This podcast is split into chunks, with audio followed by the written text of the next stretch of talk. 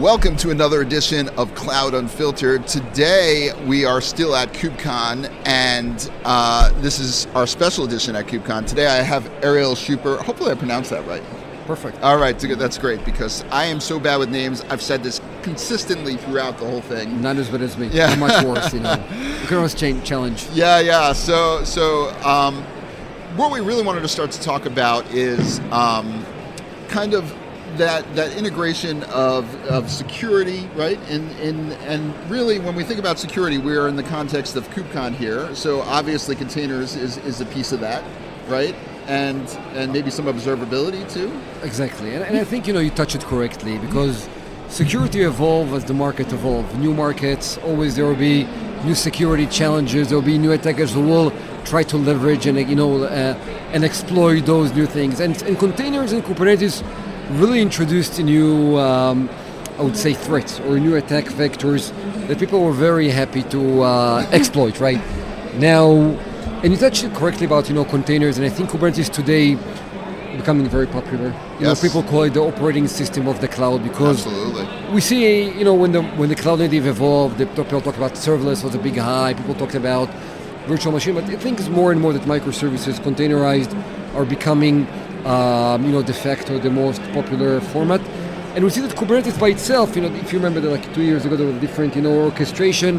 Yep. I think today de facto Kubernetes is uh, the leading one, and I think the community, the fact that everyone is here and it's free and you can contribute and be part of it, it's creating this motion that it's you know winning the market. Um, there's no no no uh, competition there at all. So Yeah. yes, we're in KubeCon, it's a premier event, and yes, Kuber- security still Yeah. And, for many years becoming a hot topic in this space. Yeah, and, and also because of Kubernetes, the style of development has changed. So it, bef- previous to you know using containers and things like that, and, and to an extent Kubernetes, you would use more monolithic apps. They would run on a run on a server somewhere, and you would just put something in front of it, maybe a firewall, maybe an application, a web application firewall, or something like that, and you would call it a day. But now with containerization, which you get you get some good and bad, you know. So with containerization, especially Kubernetes, you're now having all these microservices that need to communicate together, which means that you have now development teams that are more dispersed. And really, the only time that they come together is on the pipeline. So, really, you have to have more tools now on your pipeline because that's where all of your pieces are coming together in order to kind of create that whole application. Exactly, Mike, and I think you really hit the nail on the head because one of the things that you know we're talking about, like you know, uh, loosely coupled services. Yes. It's not like you know, if I have one application, I have one security engineer who can sit and monitor and see how it behaves. We're talking about like you know lots of microservices. Everything is not really tightly coupled. You don't have this guy who now can follow everything what's happening in, and I think this is what makes it necessary to bring everything to the automation pipeline, to shift everything left Yep. sh- shift everything to where developers develop and create. And this is why any successful you know, security solution has to have its root and origins there in the pipeline and everything automated. Yes. So when you deploy everything, you just automate it. For example, what we did, a lot of people do all, all the security checks and the security scans in the pipeline. But what we, like, you know, took the same approach. And for example, in Panoptica, we also do all the policy, security policy in the pipeline. So when developer write his application, when he build it, okay, we want to deploy it, we'll also say, okay, these are the security things I want to do with it. So everything is going to be automated. You don't need to go, okay, now I made a deployment. Hey, Mike, go please touch those security items because it's automatically. Yes. This is the only way to do it in a mass scale, running, you know, in production, tons of applications, tons of microservices, and have them all secure. Otherwise, you're going to get, lost. Yeah. you don't have this small guy who always keep checking.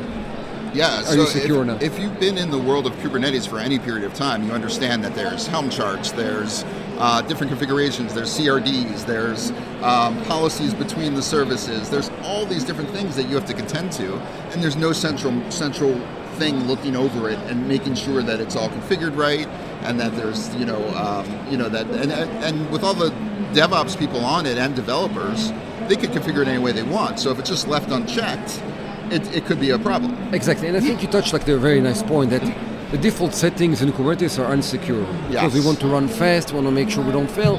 So the default are really, really insecure. If you remember in the old days of Docker, every container can run as a privilege, right? In Yes. Kubernetes, by default, privilege escalation, which is you know a big hazard is of course enabled by default. And and what you want to do is, you know, when our approach, and I think it was quite successful, was that if you're writing a YAML file of 200 lines, you know, first of all, scan through, making sure you didn't make any mistake. But if you don't, add two more lines and add the security also part of this YAML file. Now, as you said, we have our, you know, controller runs in the cluster, making sure you are secure, making sure you didn't overlook anything, making sure that if you miss something, let you know about it. But give give it to the developers because the developer himself he doesn't know what to do. The developer he knows application best. He will need to want to be saying, "This is how my application runs. This is who it needs to communicate with." Um, and I think this is one of the the, the enhancements or the nice things about running in Kubernetes. Everything is automated. Yes. Everything using the same Helm charts, the same YAML files. And by the way, this is where, where for example, different from you know Styra that you see over there, that they're also a very nice open source tool, but you need to do it with regular. Why in us using the same Helm charts, the same Kubernetes CRDs, the same Terraform file to make deployment, you're gonna define your security with it. Which is amazing. I mean, that's just you just put. One, one of the things I, I often think about is um, how does it affect the development lifecycle? Because if it affects your pipeline and that you have to do a lot of things, it's an automatic no for, for the for that DevOps or, or for the development lifecycle. So you have to make sure that you have something that is pretty easy and uses some of the the the, the um, you know the sta- I don't want to say standards, but you know uses some of the same uh, kind of things that that people are used to using. So this is something that really just overlays on top of that. So it it doesn't have something like a lot of configuration, of maybe coding or anything like that. It's just something that automatically it just gives you something out of the box. Absolutely, and I think you know I agree with you when it runs there, it's part of it. You know, that's how you make it, and you don't want the DevOps to be responsible for it. Yeah. You just want to orchestrate it, making sure it's part of it. I agree. Yeah, yeah, absolutely. So another piece of this, though, is that observability is a big piece. I kind of have to always have this talk that absolutely. Ob- observability comes before you have to know what you have before you can do something with it. So observability comes first. No, yeah, I agree. I fully agree. You know, I think the basic of security is understanding what you need to secure.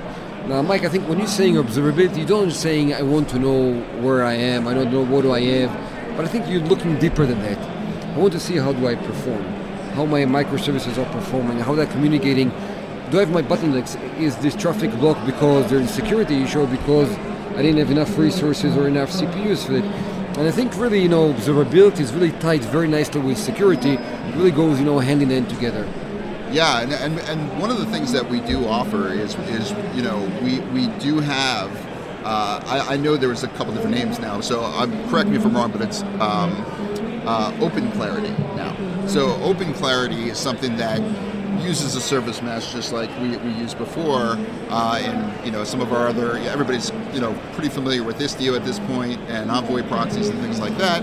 But but what this does is it, it uses that to figure out what is communicating over your network. So so and, and over your your containerized network. So what that means is that you could come in as a new developer. Maybe you don't know all these APIs. API sprawl is a huge thing. It's real. It's a real thing, and and and instantly you could have knowledge of what's going on in, in your app.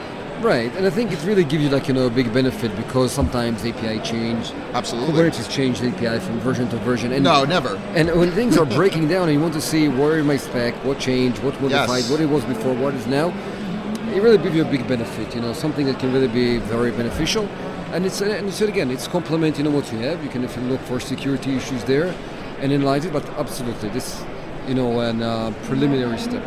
Yeah, yeah, no, absolutely and that's and, and kind of that's that's what we see is you know I think in this in this world of open source, people want to first understand what they have, and people want to use a tool before they might realize what they need more. So one of the things that we we do is that we you know we have that uh, open clarity, but but if you want to secure it and you want to do something different, you could definitely use some of that similar technology. Is is also in Panoptica. And, or Kube Clarity. Or, or, or Kube, Kube Clarity. clarity. Yeah, there you go. so Clarity is a complementing tool to Open Clarity and provide not just the Open API specification, but also also the you know we trade created like a one single tool that creates you software bill of material, create you, you know, uh, vulnerability scanning, allow you to sign your images and validate them. Oh, that's that's awesome. Yes. I actually didn't know about that. So this is something I'm learning right now. So I'm happy we're here in yeah, KubeCon. yeah, this is something. So now I have a takeaway. One of the things I have to do is is is takeaway is to check out Kube Clarity, which is um, you know I, I thought I was in the know, and and, I'm, and obviously there's one piece that I did not know. So that that, that is amazing. Awesome. So I asked this question to everybody that's here. Um, really, what what is um, you're at KubeCon? You know, obviously there's a ton of tech here. There's there's so many different things going on. Amazing what were, show. What were you excited about seeing here? Did you know about something, or is there something that you've learned in the last few days that you're like, oh, this is really cool tech. This is a really cool project. This is awesome. This is really awesome show. You know, you're coming here, you see all the event, all the community, all the people Yeah. you know usually communicate with. It's really great. I just met, you know, the Istio Yes. maintainer, the one in Google created it, and they talk about how excited they are. You know, Is pushing it to? CNCF. Or no? Someone from his team, right? Yeah. Uh, Yeah. yeah, Louis Ryan. But Yeah. I'm saying all those teams, like you know, working on it, and you Yeah. people like you meet, you know, the the TOC members, you know, Yeah. were elected, the security guys. I'm saying it's really a great opportunity to meet, to talk, to see market evolving. Obviously, software bill of material, supply chain attacks are a hot topic.